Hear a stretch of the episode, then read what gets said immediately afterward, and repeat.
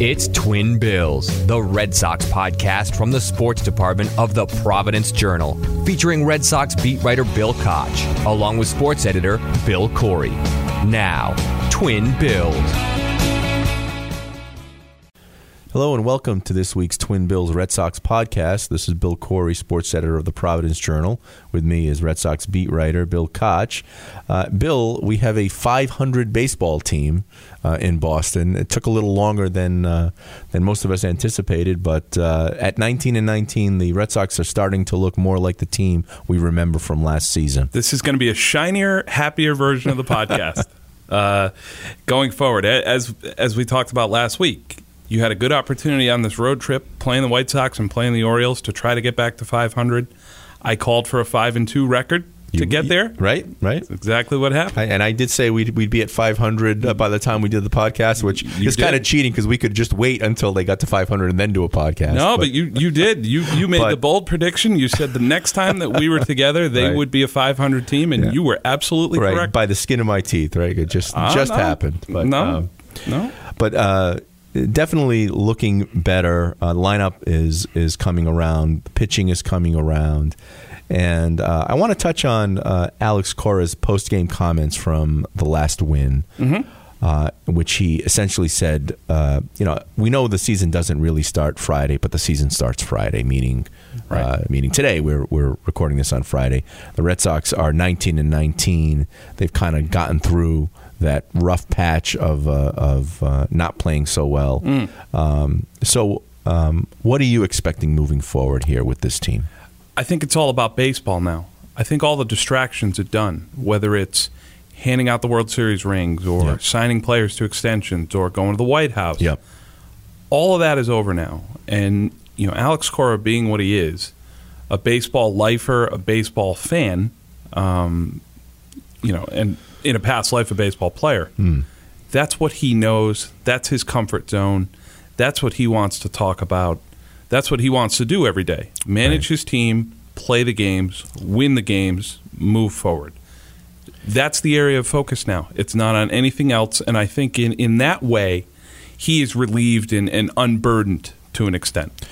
You know, um, one of the things that, that also stuck out to me when uh, when I watched that post game interview was, you know, he made the point that, um, you know, regardless of what's being said about him or about the team, who's going to the White House, who's not going to the White House, um, that basically all those guys in that clubhouse were together and were playing hard. And I really don't see any evidence otherwise. You know, um, you know, I, there there was a lot of talk about, oh, okay, so uh, Cora's not going to go to the White House because of the Puerto Rico uh, thing, and then, you know, most of the white players are going, most of the players of color are not going. Is there a rift? Um, I don't know. It doesn't seem like there is. It looks like they're all playing uh, for each other. They played hard on that on that last road trip, um, and I think you're right in that he's more comfortable now because we, you know, he gets to focus on baseball. Yeah, I think uh, you know I I haven't necessarily seen any outward signs of a divide there. Um, you know, if the players are divided in some way, they're doing a pretty good job of hiding it from the press. And Yeah. you know, there there are a fair amount of us who are around the team a lot. Uh, you know, whether it's an hour before the game, uh, you know, you get an hour clubhouse clubhouse access before the game. You're generally in there for about an hour after every game. Uh, you know, you're around the players during batting practice and, and otherwise, and you know that's over a six or a seven month span that you're around these guys. You'd like to think that you know a little bit about them and that you can read them a little bit. Um, you know, I won't pretend to know how every guy feels about uh, each of his peers, but there haven't been any outward signs of any animosity there. Um, you know, and certainly starting from ownership on down, John Henry made the point very early on about the White House visit. He hmm. said everyone gets to make an individual decision. Right. I thought it was excellent leadership by him. It took all the pressure off each individual player, coach, staff member.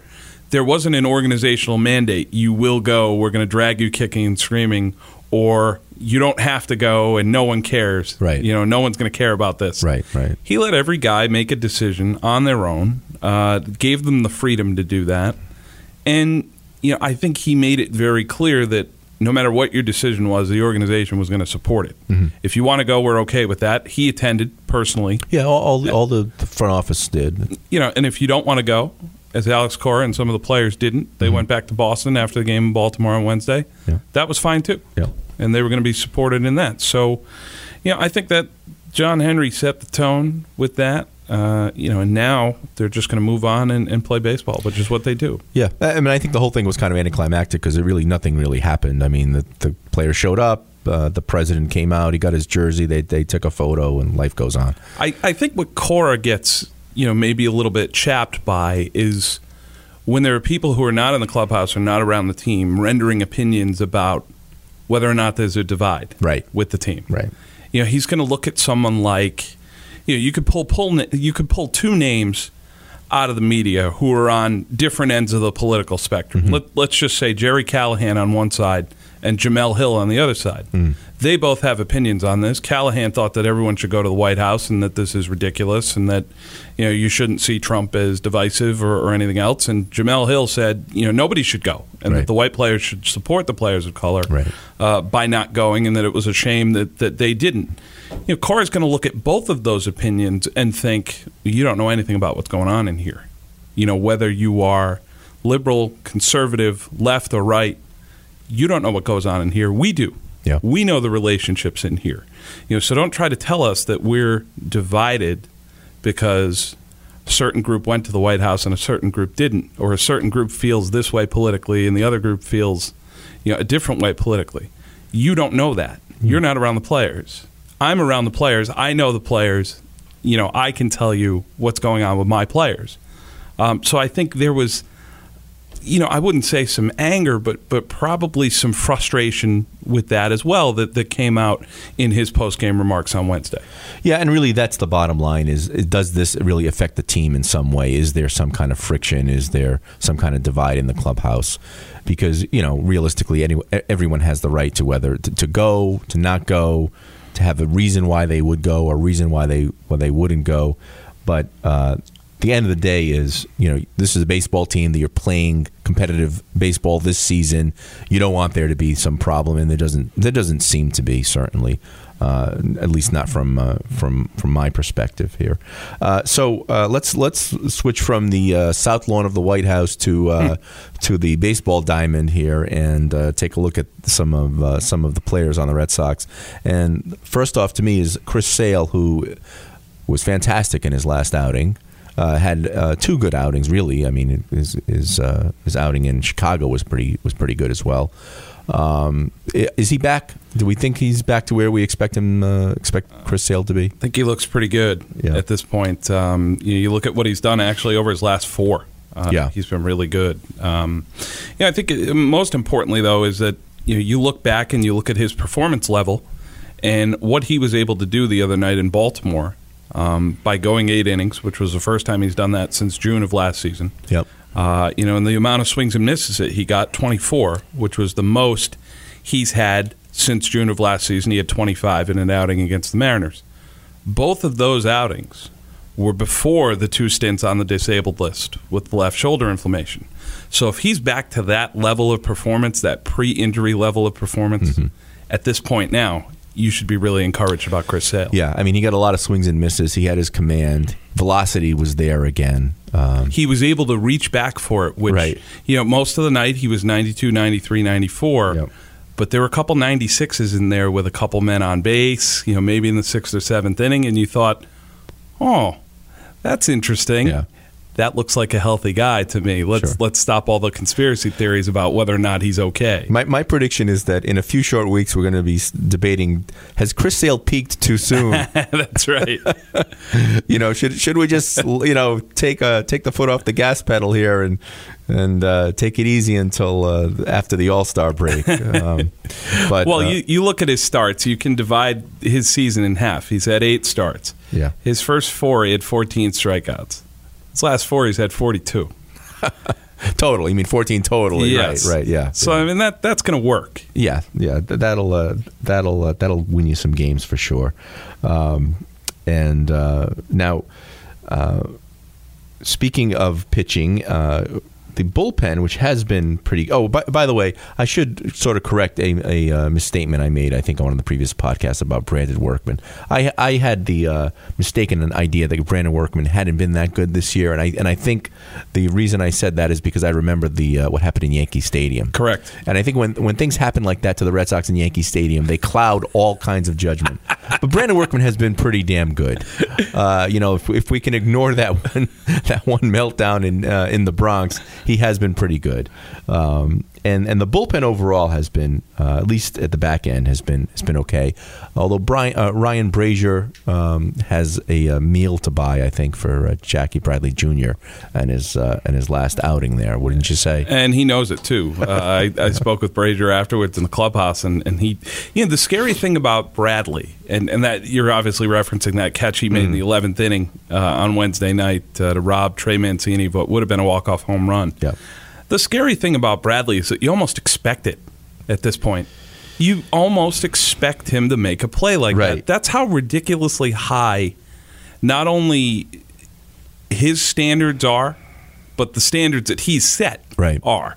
Um, you know, whatever ball we think he should catch, he thinks that he should catch one even more difficult. Uh, you know, he he is a uh, he, you know, he's a very demanding guy in terms of his own performance. Um, you know, and you saw, you know, just the the, the peak of his powers on that play. It, it was phenomenal. Er, you know, earlier this year, I remember there were a couple of plays where he didn't quite get to the ball, and they wouldn't have been easy plays anyway. And I remember thinking, "Oh, geez, that's that's disappointing." But mm-hmm. you know, they weren't easy plays, and you're right. You've come to expect this level of performance uh, from him that is isn't really isn't really fair. Right. I mean, nobody should expect that anybody could make that catch that he made uh, in Baltimore to to save the game. Uh, a couple of nights ago. But but you're right. I mean, he is so good out there, and this this will lead into our our next point here as to why the hell is Jackie Bradley Jr. still in the lineup. uh, right. This, he is so he is so good out there that that Alex Cora is basically going to st- stand by his man here.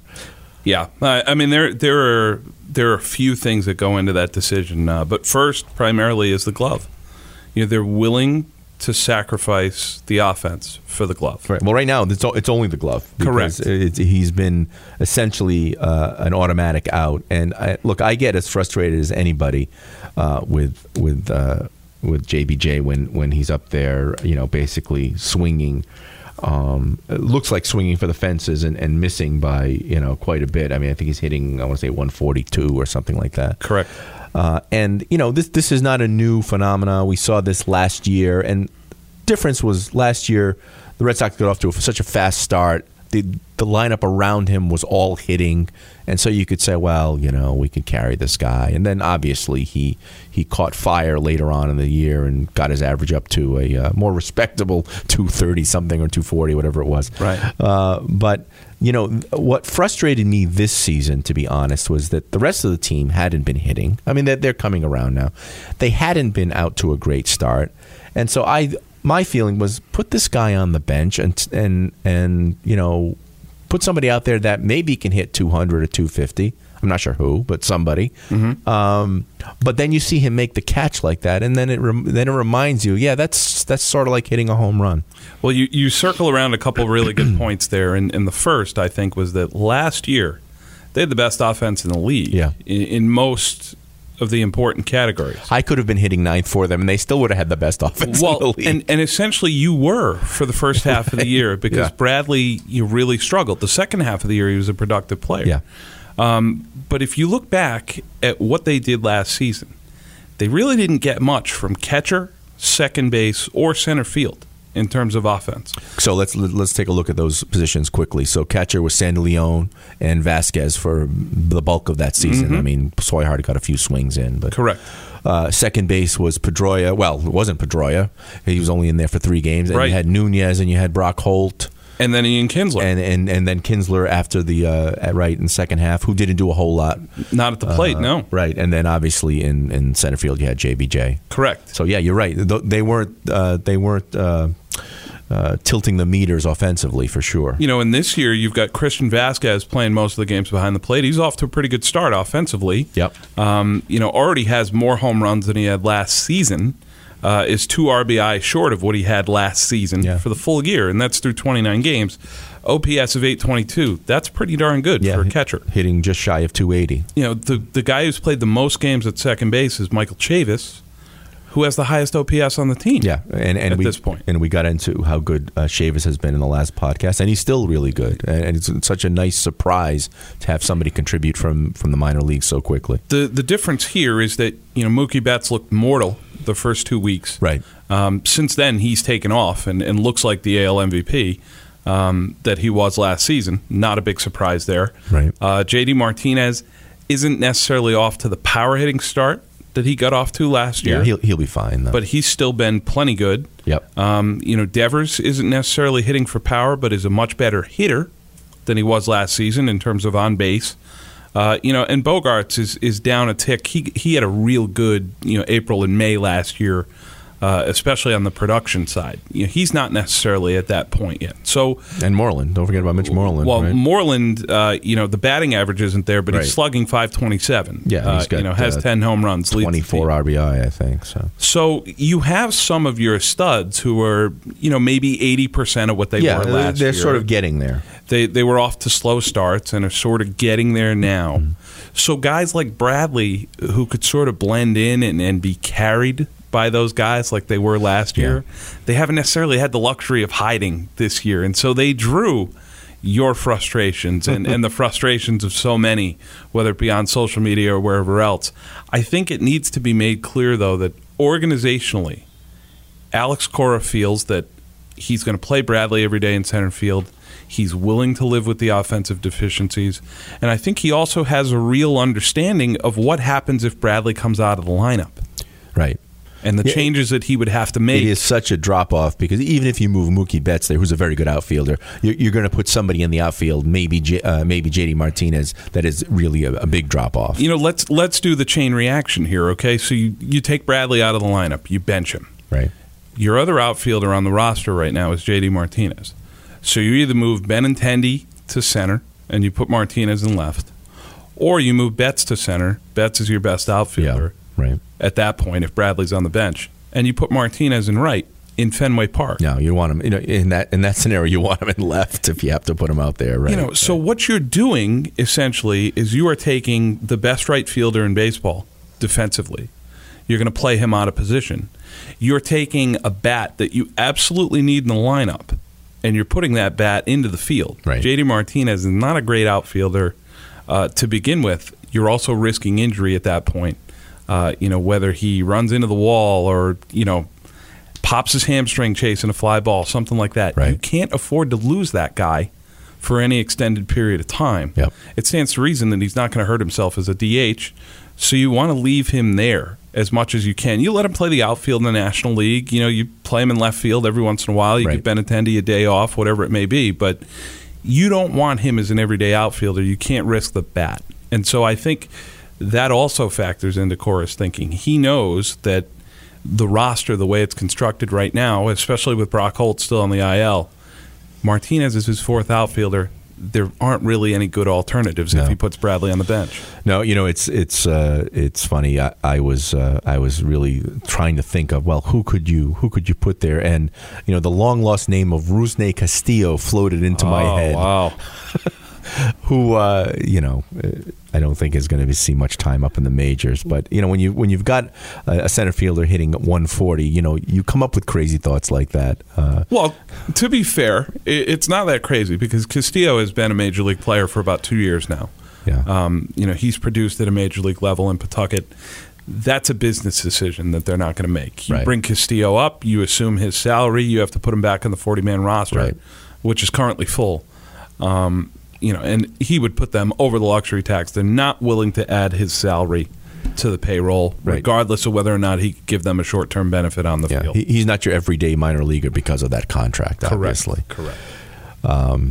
But yeah, you know, watching JBJ when he goes up and makes that play, you know, all of that stuff kind of washes away because you, you really do realize that there's there's really nobody else that is going to do that, No. uh, and almost on a consistent basis. yeah.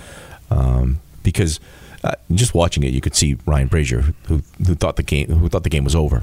Oh, no question. You know, I mean, because it was essentially a home run, Right. that JBJ went out and got and pulled it back. So Well, B- Benintendi had a good view of it as well. Obviously, he's Yeah. sort of you know half jogging over there because he knows he can't catch it, but he has to back up if the ball hits the fence or whatever else. Right, right. And he says, you know, off the bat, about halfway out, I knew it was a home run unless someone went and got it. Yeah. He said, and next thing I know, here comes Jackie, and his hips are at the top of the wall. Right. You know, he pulls himself up onto the wall and makes the catch. It's like, and I'm I'm looking at him and I'm thinking, you know, I'm a little spoiled because Yeah. he does he just does this. Right, He right. does this this kind of thing all the time. Um, you know, he'll make a catch that, that we don't think he should make, and it's like, geez, this guy is seriously good. Speaking of Benintendi, he had a nice home run. I think it was that game. Was it that game? The game before? inning. Yeah, 12th. Was that, that's right. That's right. That was uh, Yes. the 12th inning uh, bomb. And uh, just love that swing. That that that sweet left-handed swing. that pretty. just easy power. And he's off to a nice start as well. Doing Uh, fine, yeah. It's hitting. Uh, I want to say 280 or something like that. Correct. And uh, around 20 RBIs or so. You know, and that was a game that they had to win. Uh, I mean, let's be Y- yeah, serious. Yeah, you want to come back on a, on a high note. You know that the next day was the White House thing, and and you want to get to 500. Um, absolutely, they, they, they it would have been disappointing. I mean, you know, it's not a must-win game. We're in May, but still, you want to come home on a high note. with, with everything that was going on, uh, you know, in that game, Sale pitching the way he did, the fact that you could win your third straight series, that you could get to 500, uh, you're eight and two in your last ten. Yeah, Um, you know, you you just there are certain swing points in the year. There are certain games that might mean a little more than some others. Right. You know that that you'll look back on and you'll say that was a really good win, and they either extended some momentum or they started to build some that night. Uh, I think that was one of those. You know, early in the year that they invested a lot in that game. They got good performances from a lot of guys out of the bullpen and, and from the starting pitcher. And it would have been a shame to, to waste, you know, essentially waste efforts like those by losing that game and losing the series to the Orioles. right, right. So let's do a quick uh, injury update here. Um, What's the deal with uh, old friend Dustin Pedroia, who has been uh, with Portland uh, as of late? Uh, what do we know? What are we hearing about him? Played the last two days in Portland. Uh, he was a designated hitter on th- Thursday, I believe. Um, they wanted to see him play three straight, Right. Uh, but because of the weather in Portland, they scratched him on Tuesday. There was some rain or wet field conditions. They didn't want him to risk it. Uh, we'll find out later today at, at Fenway Park as we record this on Friday Yep. whether or not he's going to continue with Portland. They have Yep. a series at Trenton this weekend, uh, or whether or not he comes back to Boston, um, you know, and, and continues his work there. Uh, you know, he might go to Pawtucket and, and continue his work there. Right. Um, you know, generally on these these rehab assignments, they try to keep guys as close to home as they can. Sure. The If tr- Portland's home or if Pawtucket's home, they they would prefer to do that. Yep. Um, you know, but no setbacks to this point. I think they just want to see him play. They they don't want to activate him if he can't play three or four games in a row. Sure. Because at that point, he's a burden on the roster. Yep. Yep. Um, David Price uh, on the uh, I, IL. Uh, the- very good. yeah, the IL. Uh, are we seriously concerned about that, or um, you think it's uh, he, he doesn't think it's that big of a deal? No, left elbow tendonitis, Yeah. which you know for the un- for the uninitiated means that your elbow's a little got a sore. sore elbow, yeah. Um, you know, and it's it's generally a, an overuse thing. yeah. Um, played catch each of the last two days in Baltimore. Yep. Uh, so it's not like he's completely shut down. You'd like to see him throw a bullpen at some point just to see if, if he can retain some sharpness, uh, you know, retain some sort of workload here. right. Um, the good thing for Price coming up is that you have Monday off and you have Thursday off. Yeah, it's one of those weeks where you get a rare week where you get two days off. Correct. And so you're looking at a point where if he is as healthy as he says he is, and if this is as minor as they think it is, he might only miss one start. Right. Might be able to come back. And the off days allow you to have a couple bullpen days, whether it be with Hector Velazquez uh, or with Josh Smith uh, or maybe even with Ryan Weber. Right, Who, right. who all could get a spot start here at some point. Uh, they haven't announced one for Sunday yet against Seattle in, in that series uh, finale. So you have some room to maneuver, and, and you also have a couple extra days there built in where Price can take his time and, and sort of make his way back at his own pace.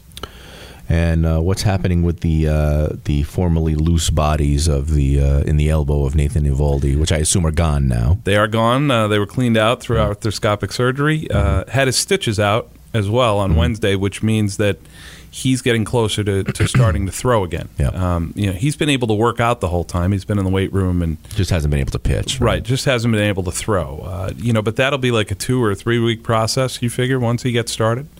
Um, you know, you could see him go on and re- I I always expected that he'd come back maybe in like the middle of June. Right. Uh, you know, so maybe by the end of this month, you'd want to see him on a rehab assignment or, or maybe starting to throw bullpens again. Uh, I don't think that they're too concerned about him because it's something that he's gone through already. He had the same procedure done at the start of last year with Tampa. Right. Missed eight weeks, so they have a pretty good idea of the time frame, and he has a pretty good idea of how to rehab from this. Um, I it was good to see Brock Holt was uh, back in the dugout. Um, has he been activated yet? No, they're talking about potentially sending him on a rehab assignment this weekend. This week, okay. Mm-hmm. uh, he's supposed to work out with the team Friday at Fenway. Uh, had a sore right shoulder, which he had a cortisone shot for. Um, for anyone who's had a cortisone shot, it's uh, you know not the most comfortable thing in the world, but in the aftermath, you, you suddenly feel like Superman again. it's it's a pretty pretty healing uh, measure. Well, he also had the, the, the scratched cornea as well. I noticed he had some goggles on there in the dugout. he says his eye is fine and, and that he's able to see the ball right now. He took batting practice the other night. The the problem was the shoulder uh, has an impingement in the shoulder and he was unable to throw. Hmm. Uh, and and as he properly observed, uh, we already have a DH on this team, uh, JD Martinez. Yeah, he's not gonna so- be that, yeah. It's like so if I'm going to be in the lineup, I got to be able to throw the ball. Right. Uh, he's absolutely correct. And and you know, to be honest, I, I really think they've missed him. Um, you know, because he's the type of guy who could play left field in a pinch and could play second base and play third base. Right. And he's really the only other shortstop they have on the roster. Um, you know, so that's that's yeah, that's significant. His loss was significant, and then to have Tzu-Wei Lin, you know, go on the DL with uh, his knee injury Yeah. uh, on that weird slide in Chicago, Yeah, yeah. bone bruise and, and a sprained MCL. He's going to be out for a little bit. Um, you know, to have him gone as well, he's your sort of backup utility guy behind Holt. So they had to extend some infielders and, and push some guys and, and play them a few extra days. And you know, I know that that Holt would have taken up maybe a couple of those starts for Devers or Right. a couple of those starts for Bogaerts or for Nunez or you know for somebody like that. That that sort of player has value on on a team the way rosters are constructed now. Versatility has a lot of value. Um, and you made a good point uh, on one of the previous podcasts when we talked about last season how they were able to kind of navigate through some from uh, some rough spots because they had players like uh, Velazquez and Brian Johnson, who is still not with the team. Um, any uh, any update on him? He uh, threw a bullpen session Tuesday in Baltimore and then threw a simulated game the next day. Uh, it was only about 15, 20 pitches, but did face hitters. When I say hitters, I mean three guys on the coaching staff. Sta- standing in the box. Uh, no, swinging. oh, just swing. Okay, swinging. Carlos Febles, Oh, okay. third base coach Carlos Febles was taking death hacks out there. uh, I, I mean, really, I, I, I asked Johnson afterwards. I said, uh, you know, any uh, any apprehension facing the coaches, and he said, man, he said Carlos up there swinging hard. He's like, I'm I'm standing out there and I'm thinking, please don't hit one back at me. uh, no contact from Right, Febles. Uh, right. Cora afterwards, as as he is wont to do, made fun of the coaches and he said Johnson looked good. Those guys look terrible. uh, Not entirely fair, but uh, they they have that sort of relationship. Right. Uh, so hopefully the Red Sox it won't be too long until they're sort of back to full strength. But it is certainly encouraging that they've been able to play the way they've been playing lately, and uh, so now they are home for a bit. Um, They have Seattle coming in here for uh, for a three game set at Fenway this weekend. This is the Seattle team that uh, the, that the Red Sox opened up against and. Uh, set, set the uh, set the course for a not a not very good start, Oof. but uh, Yeah. Seattle has kind of fallen back to earth. They, they're down to 500 now, um, and it would be nice to, to see the Red Sox maybe get a little bit of retribution here um, and keep keep the momentum going. Seattle was thirteen and two at one point. Wow. Uh, you know, really came out of the blocks firing. Uh, since then, they're down to twenty and twenty. Um, lost three of their last four coming in here. Uh, those were at Yankee Stadium against New York. Yep. This is the end of a three city road swing for them. Uh, you know, so you got to wonder how much left they have in the tank here. uh, Right. now that they've gotten away, and you know the Red Sox traditionally have had pretty good luck against the AL West here at home. Uh, you saw what happened in terms of the results and how they flipped with Oakland when they came in here. Right. Uh, really struggled in Oakland, uh, and the A's didn't really have a chance at Fenway. Uh, so you're hoping that you know the Red Sox and the Mariners are sort of on different paths now. Uh, Boston started the season struggling. Seattle was hot. Now Boston's the hot team, and Seattle is struggling. You hope that the Red Sox are able to take advantage and and extend this into a week where they have a couple days off. They have Colorado coming in uh, in an interleague series. The Rockies are also struggling. Yep. Uh, and then you've got a bit of a showdown Yeah. over the weekend. Yeah. Hello, Astros. Yes. Uh, you know, so you hope if you're Boston that you're able to extend this throughout the week because playing Houston will be a tough chore. Uh, you know, uh, I have really become a fan of Houston. Uh, I just like the way that team is put together and how they play. Uh, you know, I I was glad the Red Sox were able to beat them last year for for uh, for sure. But uh, Houston is a good team, and I think that they are a great measuring stick to to, to find out where you are. They've got talent up and down there that lineup. They play hard, and you know they're they're as usual. They're in first place in the West right now, twenty two and fifteen.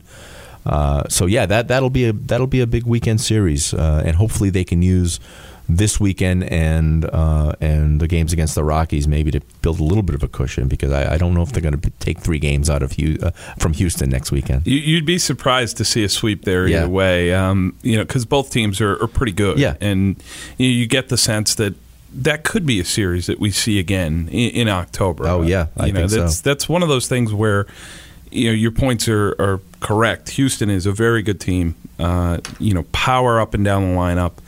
Um, a bunch of hungry guys, you know, like Sure. Alex Bregman and Jose Altuve and George Springer. Right. My sense my sense with them is that you know they they've obviously tasted the championship and they're young enough and hungry enough to say that you know that wasn't enough. We're we're still a really good team. We can't let it go at one. we're in the window here Yeah. where we have enough talent where we're going to be a contender every year you know let's sort of make a little bit of a legacy here and win two or three Right, instead right. Um, you know but i just i love the way that those guys play. They Mm. play so hard every day. You know someone like bregman is so talented and, and just so sandpapery out there. You know like you play against him and you feel like he's like the kid in gym class who you're playing pickup basketball against and he's playing 10% too hard. And you're just like man you know i got math next period. Don't make me walk in there in a sweat. Like just calm down and let me shoot. You know and he just won't give you a pitch off. He's grinding every at bat. You know every ground ball he's going to dive after runs hard on the bases every time you know and they have a team full of guys like that. They take their cue from those young leaders like Bregman and Altuve and Springer. And and I just think that you know that roster was built to contend over a period of time. And and I think you know if you're a Red Sox fan you're going to have to get used to seeing those guys you know whether it be late in the season in October Yep. in a playoff series. Uh, so you know like you said it, it is a good measuring stick to find out where you are. And you need to use this week to sort of continue that momentum into that series next weekend Well, uh, that should do it for this week's uh, Twin Bills. Uh, Bill, what are you going to do next week when you have two days off? I'm not Mon- Monday and Thursday, if I if I'm reading the, the schedule correctly. You know, Monday night, uh, I might actually go watch some more baseball. Um, the Sunset League in, in Newport Yes. is opening the season Right. next week. Uh, I have a few friends who play on the Brothers Oven team, uh, so I'll, I'll be checking them out most likely on Monday, if Nice. weather permitting. Uh, and then Thursday, we'll see. Um, you know, I haven't necessarily looked if, if the Paw Sox are at home or not. Uh, I've been Yeah, meaning to get over to McCoy They're on the they're on the road this weekend. I think I think they are home next week. I, I don't know for sure. I don't have a schedule in front of me, but Yeah, which which would be nice because they've got a, a few guys that are worth seeing. Uh, Mm-hmm. you know, if you could catch an outing out of Mike Shawaryn, he's off to a pretty good start.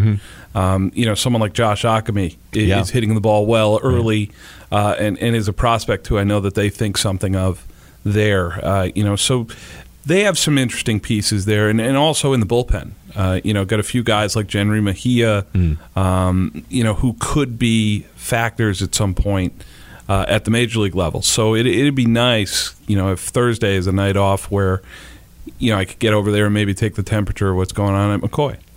So let me get this straight. So on your days off from baseball, you're going to uh, go watch more baseball. I just might. That's why we love Bill Koch around here, folks. Uh, anyway, uh, Bill, thanks again. It was fun, uh, and we will do this again in a week. All right, Bill.